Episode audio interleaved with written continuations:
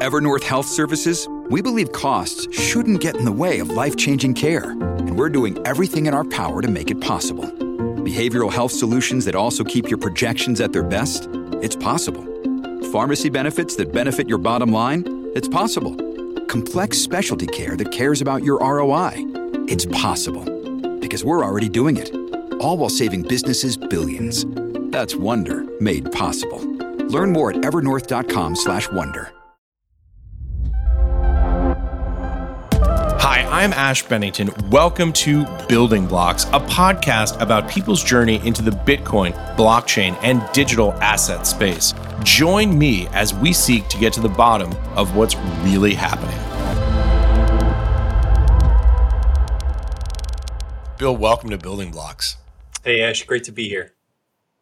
It's great to have you here. You know, this is obviously a podcast where we talk about people's individual journeys into the crypto space.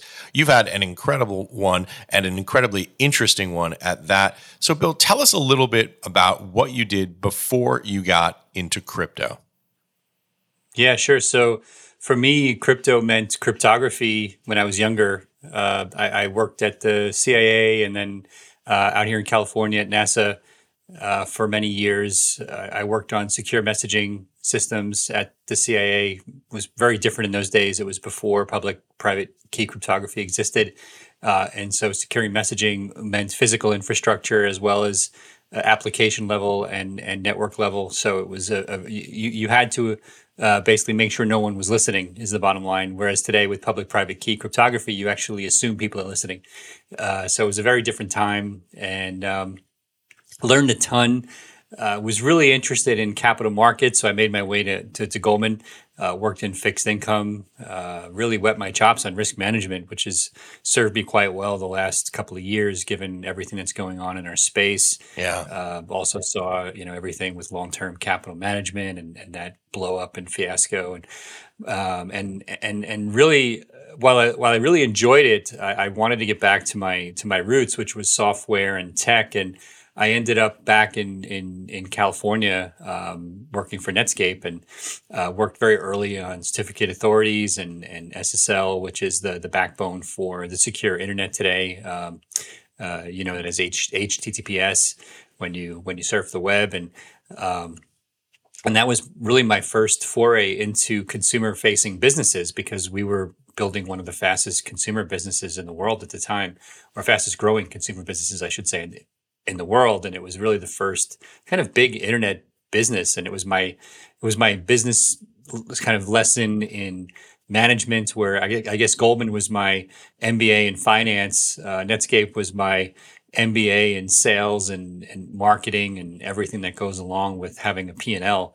Um, which I, I don't think I could spell P and L before I went to went to Netscape. So it was it was a pretty pretty interesting trial by fire lesson in how to how to be a, a, manager and and build a business, which was awesome because it's really become my passion is basically merging new technology and and, and payments and and business building and being an entrepreneur. And uh, when you have no choice, it, it it's really it's amazing what you what you can figure out and do and uh, learning how to hire and fire and ask questions and interviews and figure out who's the right person for the right job and uh, had to deal with cultural issues because I had employees in like 10 countries um, and, and all the things that go along with that. And, and I've been an entrepreneur ever since, really at heart. I, I invest in companies, but I also have started many companies.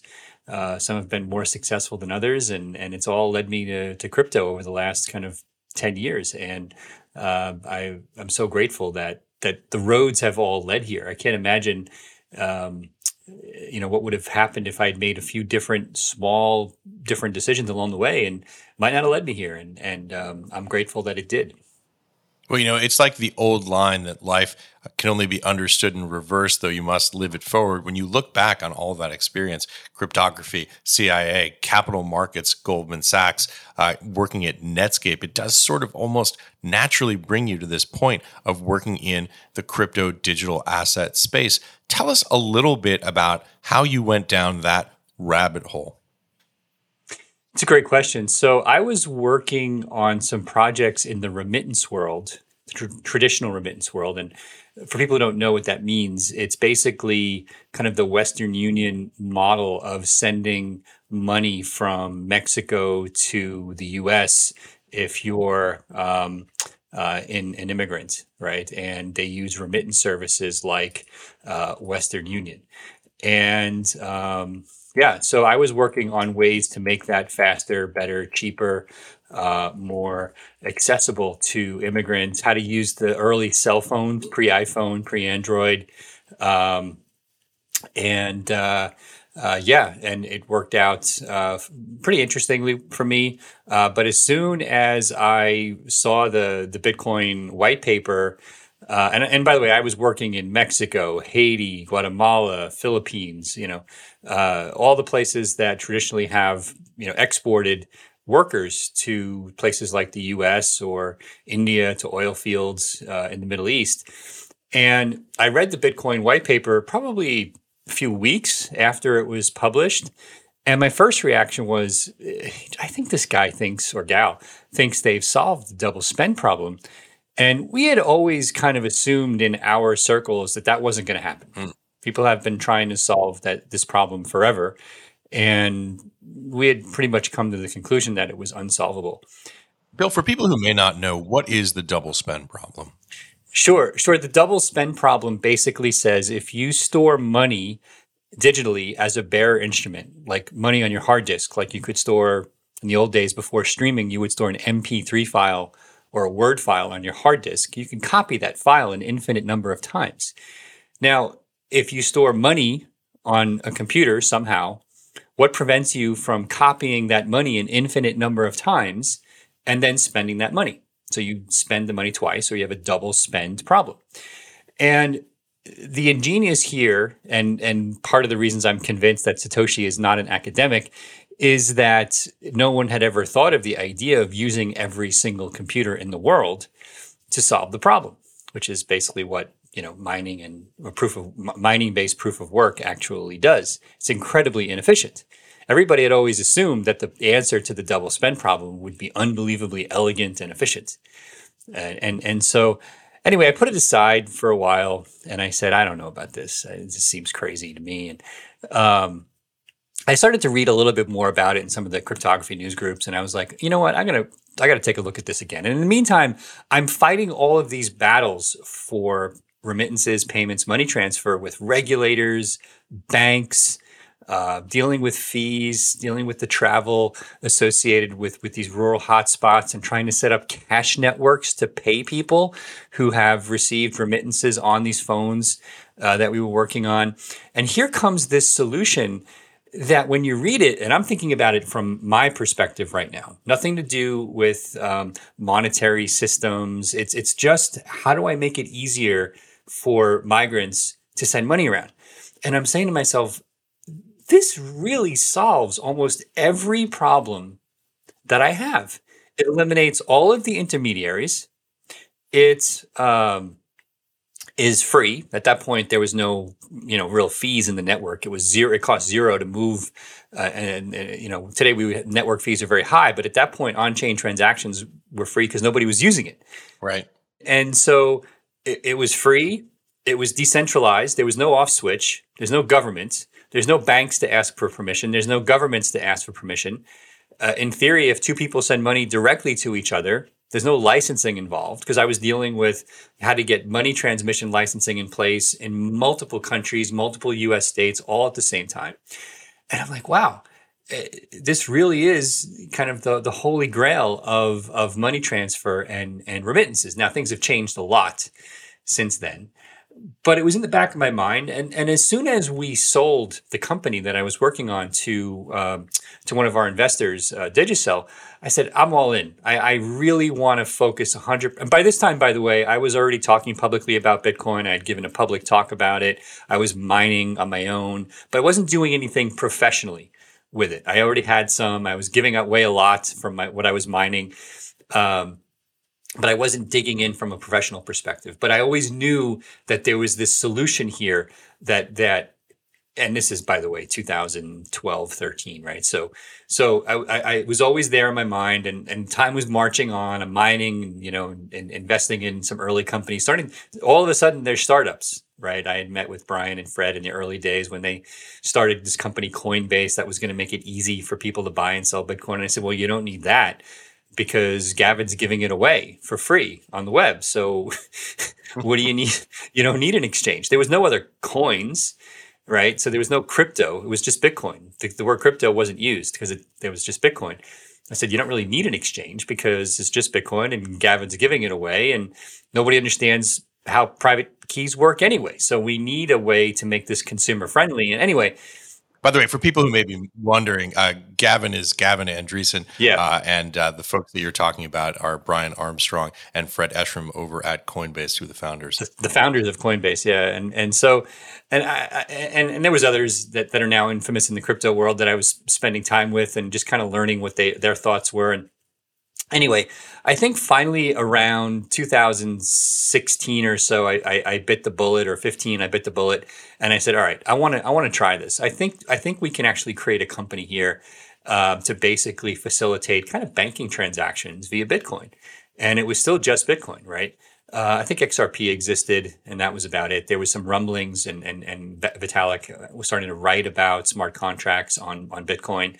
Um, and I had this idea that if we could create um, an algorithmic stablecoin, right, using Bitcoin as the asset, not some new asset, that maybe we could move dollars around peer to peer, like tying two cups together with a string. So when you used to talk to your friends, you know, from a distance and they could hear you, we could actually move money around that way and solve this remittance problem. Right. And that ultimately became Abra, ABRA, right? So um, a better remittance app. So so that was the idea, and it worked. Technically, it worked fine. Turns out that acquiring customers in the remittance space and setting up networks to get cash in and out is unbelievably expensive. And we had some ideas for, for doing that, all of which we're using at Abra today, by the way. Even the UX that you see in Abra today is, um, is reminiscent of what we were doing in, in the early remittance days, which is part of why it's so easy I think, compared to a lot of these exchanges, which assume that you're kind of a pro trader in the user experience.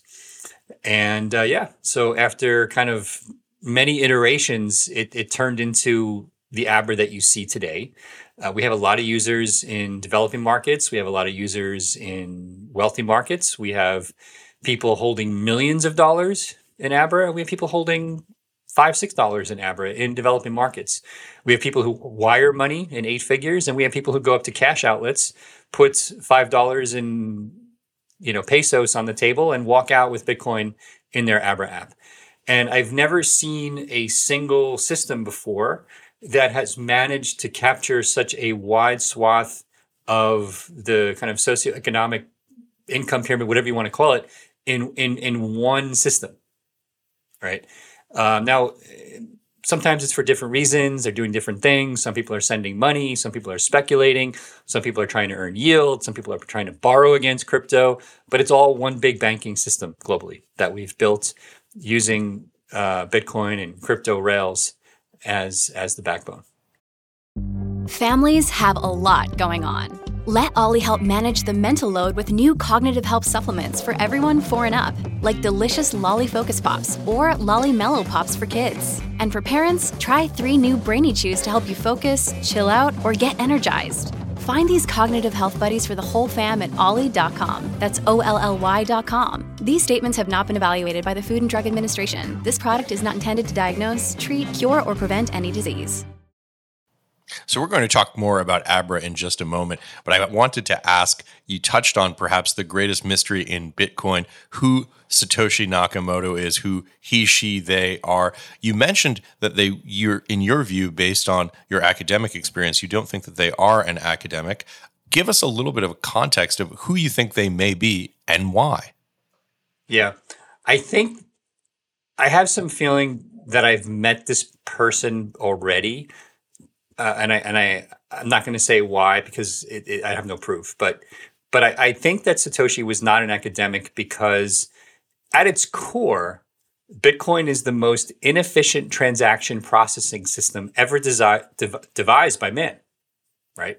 And that's, that's fine. It wasn't designed to be efficient. It was designed to solve the double spend problem that I described earlier. And that's the disconnect, right? Uh, from an academic perspective, you would say, well, this has to be elegant. It has to run on a, a small network. It can't use the electricity of a small country. Um, but it's less to solve that double spend problem. I still think that's not possible, right? At least the way we think about it in, in, in secure terms at large scale. And that proof of work is the best solution out there to the double spend problem. I think smart contracts is a different story, but but I think therefore because of this inelegance of the the the way you know proof of work is more or less a brute force approach to solving the the double spend problem, which is also in some circles known as the the Byzantine generals problem in math. Right. Is is you know basically it's it's yeah like I said it's just this unelegant brute force approach that becomes statistically more accurate in its solution over time as you have more network effects in the system. And like I said, that's not a, a, an elegant academic solution at all. Uh, and honestly, I don't think there is one. And and so that's the brilliance and why I think this was a smart programmer who looked at the problem in chunks in a way that cryptographers and others from a math perspective and academic perspective who were holistically looking at the problem couldn't solve. And it, it's the only solution that makes sense to me, or the only explanation that makes sense to me. Well, that's so fascinating for a number of different reasons. First, philosophically, the idea that we tend to think of holistic problem solving as being superior, but your analysis of this is that chunking it down into individual parts, the way programmers are taught to do more or less from the moment they enter the industry, rather than thinking about things holistically, the way mathematicians would tend to look at a problem, that in itself is fascinating. Yeah, and I'm not a PhD. You know, I was I, am at Stanford. Uh, I was in the grad school program in computational math at Stanford. I'm a dropout, so I went to go work at Goldman. So, so I kind of skirt both worlds a little bit. Like I'm a layman at everything, and and and so I kind of get all perspectives here. Um, and and I think that uh, to your earlier point about how in the world to become qualified for what I do. And I got lucky because I was working at Goldman, I was working you know, in capital markets, and then I was at Netscape in early internet payments. And it's given me, I think, a unique perspective on, in hindsight, of course, because I didn't figure it out, uh, on how one might have figured out what became Bitcoin. And so I have to also ask another component of that that's fascinating is you believe that this was one programmer. Are they still alive? Why haven't they touched the original Satoshi coins? There are just so many questions. I think the keys are gone. I don't think it was one person. Um, I'll, I'll leave it at that. I'm guessing that the keys don't exist anymore. By accident, almost.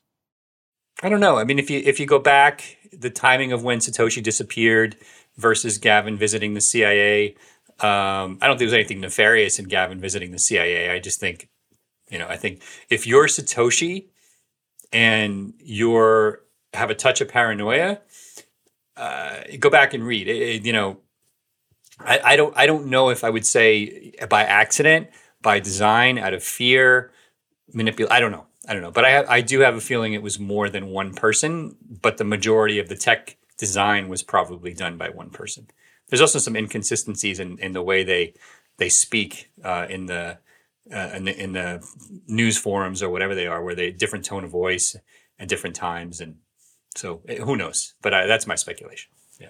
Well, this is just fascinating. Before we get uh, too far down the uh, conspiracy theory rabbit hole around Satoshi, which is probably a mystery that we may never know the answer to. I hope not. You hope not. Yeah.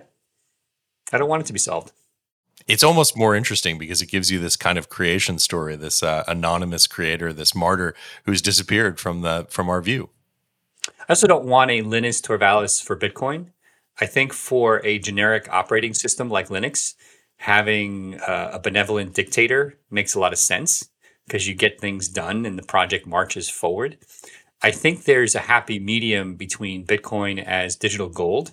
Look, you can't change the atomic structure of gold, but there's a hell of a lot more of it in the universe than what we found.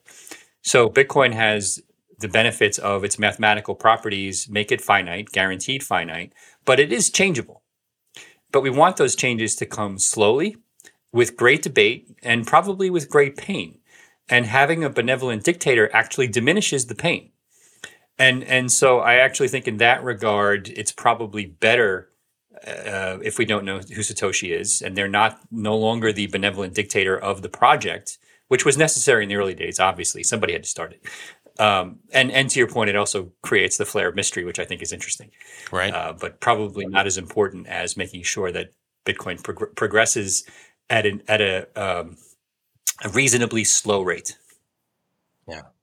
Okay. I also wanted to talk about Abra. So you know, this obviously the lending and borrowing functions that Abra provides, something that are very much in the headlines today as we see challenges uh, all across the world in these what are generally called CeFi platforms. I don't want to mischaracterize it, but I think that you would probably agree that it's to a certain extent a CeFi platform. Let's talk a little bit about what that is, what that means. Uh, CeFi, obviously, in contradistinction from DeFi, for people who are relatively new to this space, give us a little bit of context and color about how you think first about Abra and how it gets classified as a CeFi platform.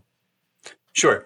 Uh, before crypto, we didn't need the phrase the, or the moniker is CeFi versus DeFi because everything was CeFi. A bank is CeFi, centralized finance, right? So, so uh, at its core, Abra is providing what we would call crypto banking services, the ability to buy and sell, you know, 100 different cryptos, the ability to earn yield on cryptocurrencies. We, we now offer st- direct staking, and I'll explain the difference in a moment um, the ability to borrow against crypto, and then we have institutional services which mirror a lot of the the retail services. But it basically, if you were going to apply banking principles to crypto, you would end up with Abra. All right, so now how is Abra potentially different and, and hasn't suffered from this contagion that happens to be happening in all of CeFi or much of CeFi right now?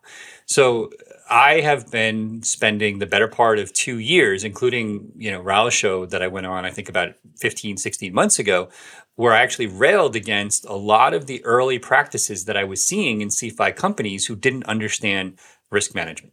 All right. Now I, meant, I mentioned I wet my chops in this stuff when I was back at Goldman, right. when I was working in fixed income research, and really understood how how debt worked. We were dealing with um, uh, distressed debt, emerging market debt, uh, you know, Brady's, which was a, a, a form of, of, of, government debt restructuring Brady bonds, uh, from the early 90s. And yeah, and, and, and so I really understood um, the effects of, of rate movements, of concentration risk, of duration risk in portfolio models, and a bunch of things that I'm guessing that people who've suffered from this still don't understand.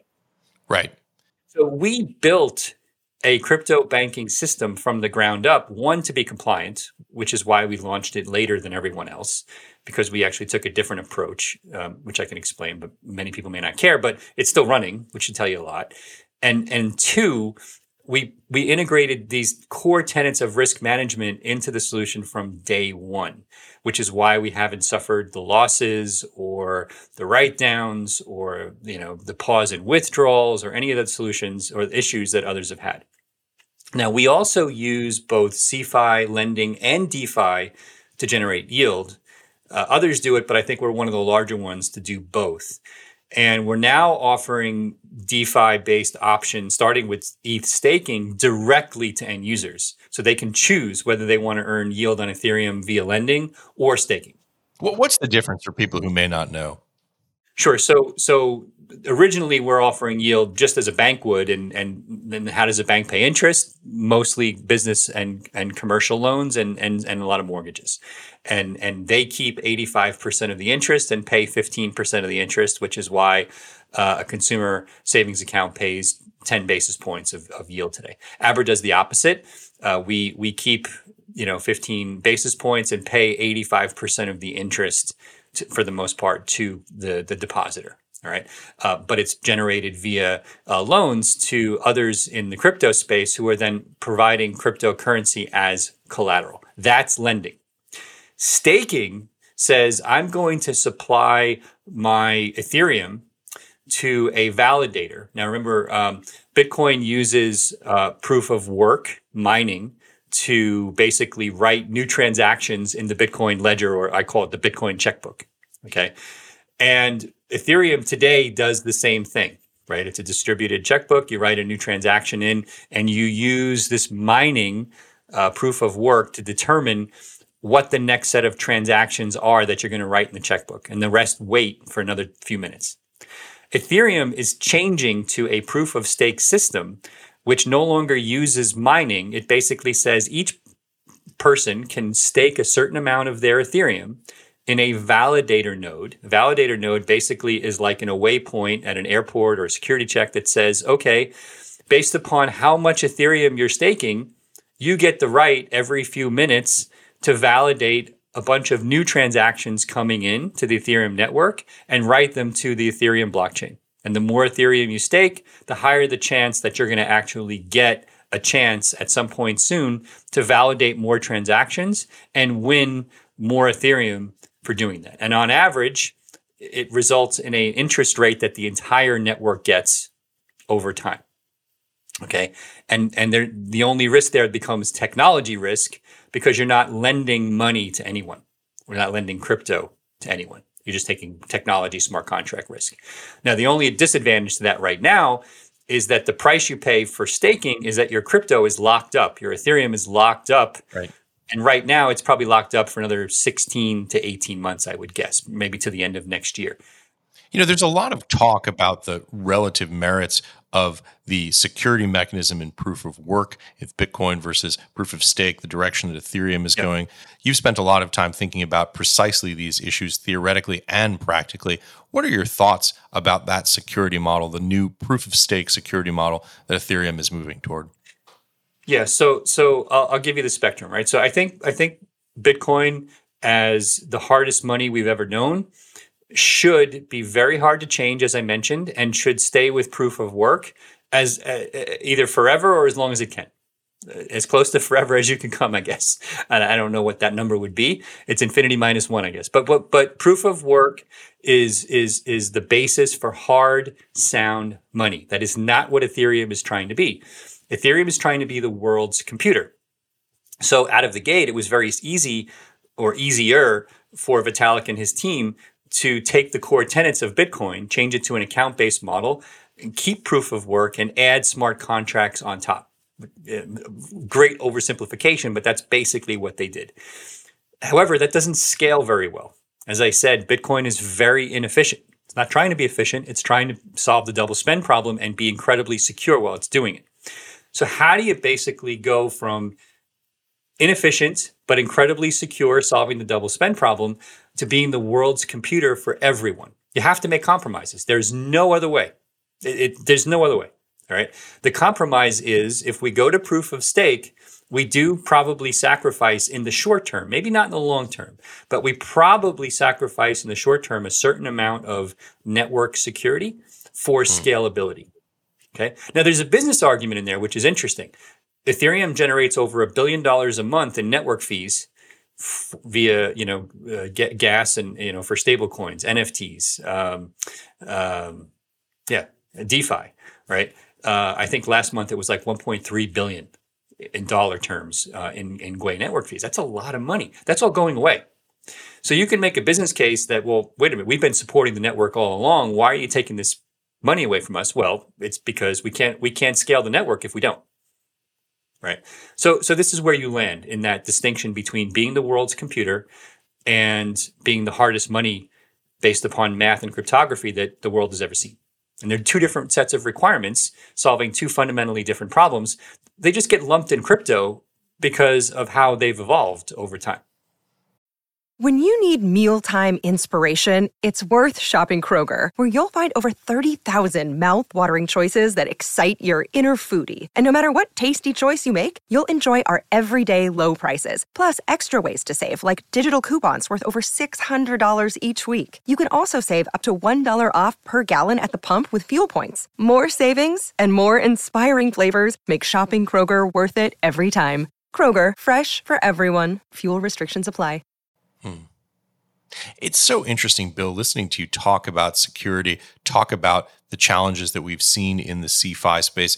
You know, when I'm out here in New York City, it seems especially after a couple of cocktails, people walk up to me and they ask me like, "Well, how could this happen? These things that we've seen that are happening right now in the CeFi space, how could they happen?" And and you touched sure. on something that I think is really core at the at the sort of macro level to how this happened. Um, you know, I spent a little bit of time working in the fixed income world, doing some tech stuff uh, on and around a, a high yield desk. And I think for me, the overarching theme here is that a lot of these folks who are running these platforms came at it from a pure computer science perspective. They never had the experience of working in finance. They never had the experience of working in fixed income, of thinking about these issues, thinking about, you mentioned earlier, talk about going back to old school use cases uh, for for for risk management, things like LTCM, how the bottom can fall out, how things, especially how things can work for so many years flawlessly until right. there's a run, until there's speculation, until you get forced liquidation, until the leverage right. builds up to that one click above where the system can tolerate it, and then it all collapses like a colossal yeah. house of cards. Yeah, it's the proverbial when the tide goes out, we'll see who's been swimming naked. And the tide went out in the 90s with long term capital management. It turned out that long term capital management was like the biggest counterparty to half of Wall Street and, and their international brethren at the same time. And no one knew it. I don't even know if LTCM knew it, the degree to which they were the largest counterparty for everyone in the prime broker space. It's crazy. Yeah. Well, it turns out that it doesn't really matter in, in a CeFi model, the actual asset itself, whether it's gold or equities or bonds or swaps or credit default swaps or crypto, is not the most salient issue from a risk perspective. The risk models and the risk questions are probably 85% the same. There's nuances to crypto that, that make it a little bit different. But if you're rehypothecating multiple times over and over, if you don't know um, where the collateral is going and where it's coming from, and therefore, uh, you know, everybody has exposure to more or less the same collateral being used over and over again, and people are making levered bets with false assumptions on risk models. I didn't say crypto, I didn't say equities, I didn't say gold in any of that. That can happen in all of those things, and it has. It's happened in LTCM, it happened now in the crypto space. That's poor risk management, pure full stop. Full stop. It's not crypto specific, it's just risk management. Right. And that's what's happened. And like I said earlier, I've been railing about this. I can show you a video I did. Somebody forwarded it back to me online. I guess it was in January I did it. I said companies in this space are going to fail hmm. because they're not paying attention to this and the tide is eventually going to go out. Now, I didn't think right. it was going to happen this summer. um, and, and, and, so I, am and I'm sorry that it did. And we're, we're to a certain degree trying to help people who've been affected, but to the extent we can, since it's not our, those aren't our companies, but, but it was predictable, unfortunately. Yeah, you know, two points that are, are really fascinating. First is just how long the tide can stay in, how long things can be unstable without things blowing up is really a fascinating point. And to your point, the timing always seems like it's impossible. Yeah.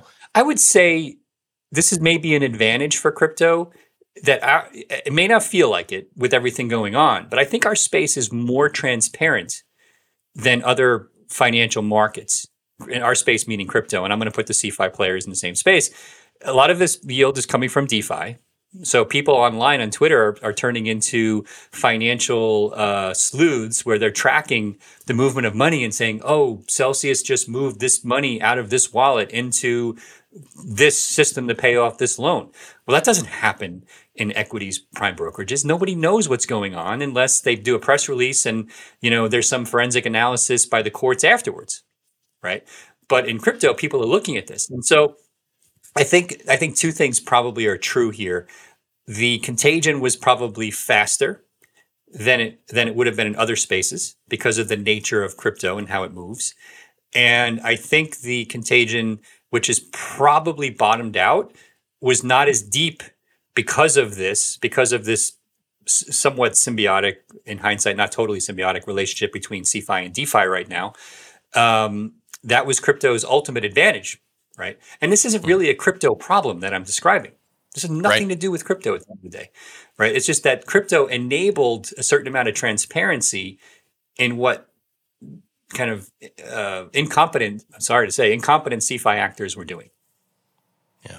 You know, going back to LTCM, I sort of suggested that many of these folks just didn't have the capital markets or financial services experience because they came from the computer science side. It's worth pointing out in the case of LTCM, they had two very prominent Nobel laureates on staff, Robert Merton uh, and Myron Scholes. Uh, that last name Scholes may be familiar because he was the co-author, co-creator of the Black-Scholes options pricing model that in theory talks about precisely the types of uh, risk management and risk trade-offs uh, that we've been discussing here. So these are very thorny mathematical problems and very challenging for even the most sophisticated folks in finance to solve.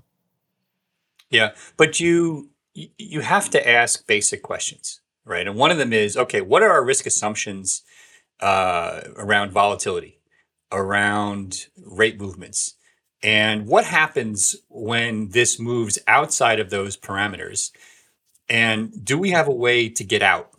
Meaning, if if, if you're committed to being in, fine. Um, we weren't, but others were, and were over leveraging themselves do we have a way to get out? And if the answer is no, you really need to rethink what you're doing. Because if you think that it's not going to happen, history has proven you wrong. And again, this has nothing to do with crypto. Right. And so uh, it's not even a black swan. We have not experienced a black swan. This is just people making incorrect assumptions around these volatility and risk parameters, which has happened over and over again uh, in, in, in banking.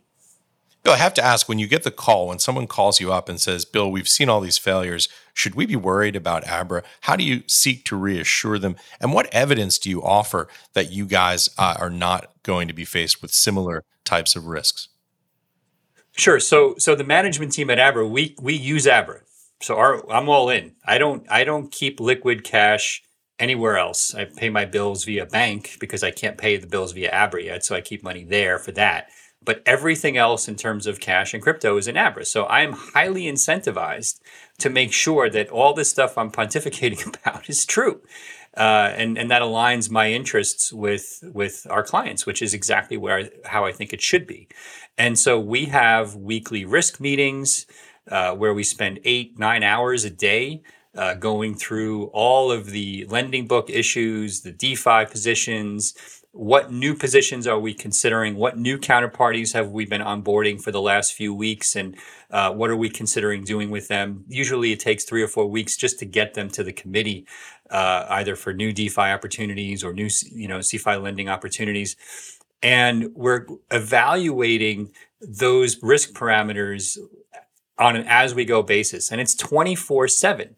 And that's, we have, you know, two teams dedicated to that for both CeFi and DeFi now. And I think they're really good at it, which is why we haven't suffered from the contagion the way many others in in this space have. And it's table stakes for me now going forward that everyone who well, I, I think two things. One, CeFi is not going to go away quickly as it relates to crypto, but we're committed to making sure that everything I've just said remains true. Now, two, I think more and more of what we do is going to use DeFi Rails hmm. over time. And the opportunity for Abra is how much value can we add on top of that complexity, which is, uh, uh, you know, like we get into if you want, but it's a whole other kind of ball of wax that we've been kind of unwinding for ourselves to understand the last couple of years. And, and now I think we're really ready to go to the next level and start leveraging DeFi more to facilitate the kind of banking services that we want from yield, trading, NFTs, even, which we're launching in, in the Abra app soon, which has never been done before in a non DApp environment. Um, and some other, like even the Abra card is going to have rewards tied to, uh, you know, smart contracts. So, so all of this is, I think, moving maybe with a CeFi user experience to a DeFi backend over the next probably year or two. And I'm super excited about it because, as I said, the existing models don't really doesn't really matter whether you're doing equities or fixed income or crypto. It's just a traditional, not exactly prime broker, but something similar to a prime broker model. And what I'm talking about is truly changing banking as a company, but leveraging DeFi rails. Well, you just touched on exactly what my final question was going to be, which is where do you see this going? Uh, not just over a shorter term time horizon, six to 12 months, for example, but where do you think we're going to find ourselves in the next, say, three to five years? I sensed from that answer that you see the increasing aspect of DeFi becoming more prominent as these yep. transactions become more programmatic, more rules based, more uh, with collateral locked into the system. Talk a little bit, big picture for a layman's audience, about where you see us landing in the next three to five years. Yeah, I have I have a five year view, and then I have kind of a fifteen to twenty year view. My five year view is that companies like Abra uh, that are responsible and are probably going to end up being banks, right? Uh, and just bite the bullet and say, hey, look, you want to pay yield, you want to lend against crypto, uh, you you want to enable exchanging crypto assets, you want to store NFTs and other collectibles for people in a banking like environment, you should probably be a bank, and, and that's okay. The, you know, like I said, there was no CeFi versus DeFi before because you didn't need it. Everybody was a bank uh, or money transmitter like Western Union, and we're just going to get better over the next three to five years at making the early adopters of of CeFi have a much better ex, uh, uh, of DeFi. Sorry, the early adopters of DeFi having a much better experience. Uh, we call it eliminating the MetaMask madness of losing your keys, um, accidentally sending funds to the wrong chain, whatever that means, uh, and a whole bunch of other things that are causing probably 15 to 20 percent of you know assets tied to specific private keys to be gone, poof, gone forever. And we think that CeFi can play a huge role in acting as a bridge between where where the user experience is now with your mobile banking and online banking services and what you can do with DeFi without having to be an expert or a PhD in MetaMask or key management.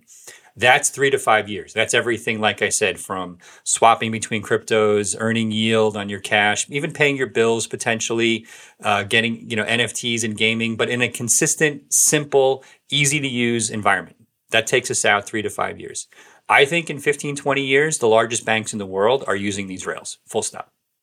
And I, I, I, I can't see a scenario where DeFi and smart contracts and, and this type of, of blockchain based software hasn't penetrated every banking system in the world, whether it's tokenized equities to uh, all of the you know payment rails that we've been discussing, uh, where layer two will become the dominant form of moving money around, peer to peer lending using these solutions, et cetera, et cetera. Uh, and and so this is just you know we're in early adopter mode. The good news is is the early adopters are going to be probably five to seven hundred million people in the next three to five years, so you can build a, a fantastic sustainable business along the way. Bill, fascinating conversation. Thank you so much for joining us. My pleasure. Always a thrill. Thanks for listening, everyone. All right, that's a wrap on building blocks. Be sure to subscribe wherever you get your podcasts. And as always, head over to realvision.com forward slash crypto, where the crypto conversation always continues.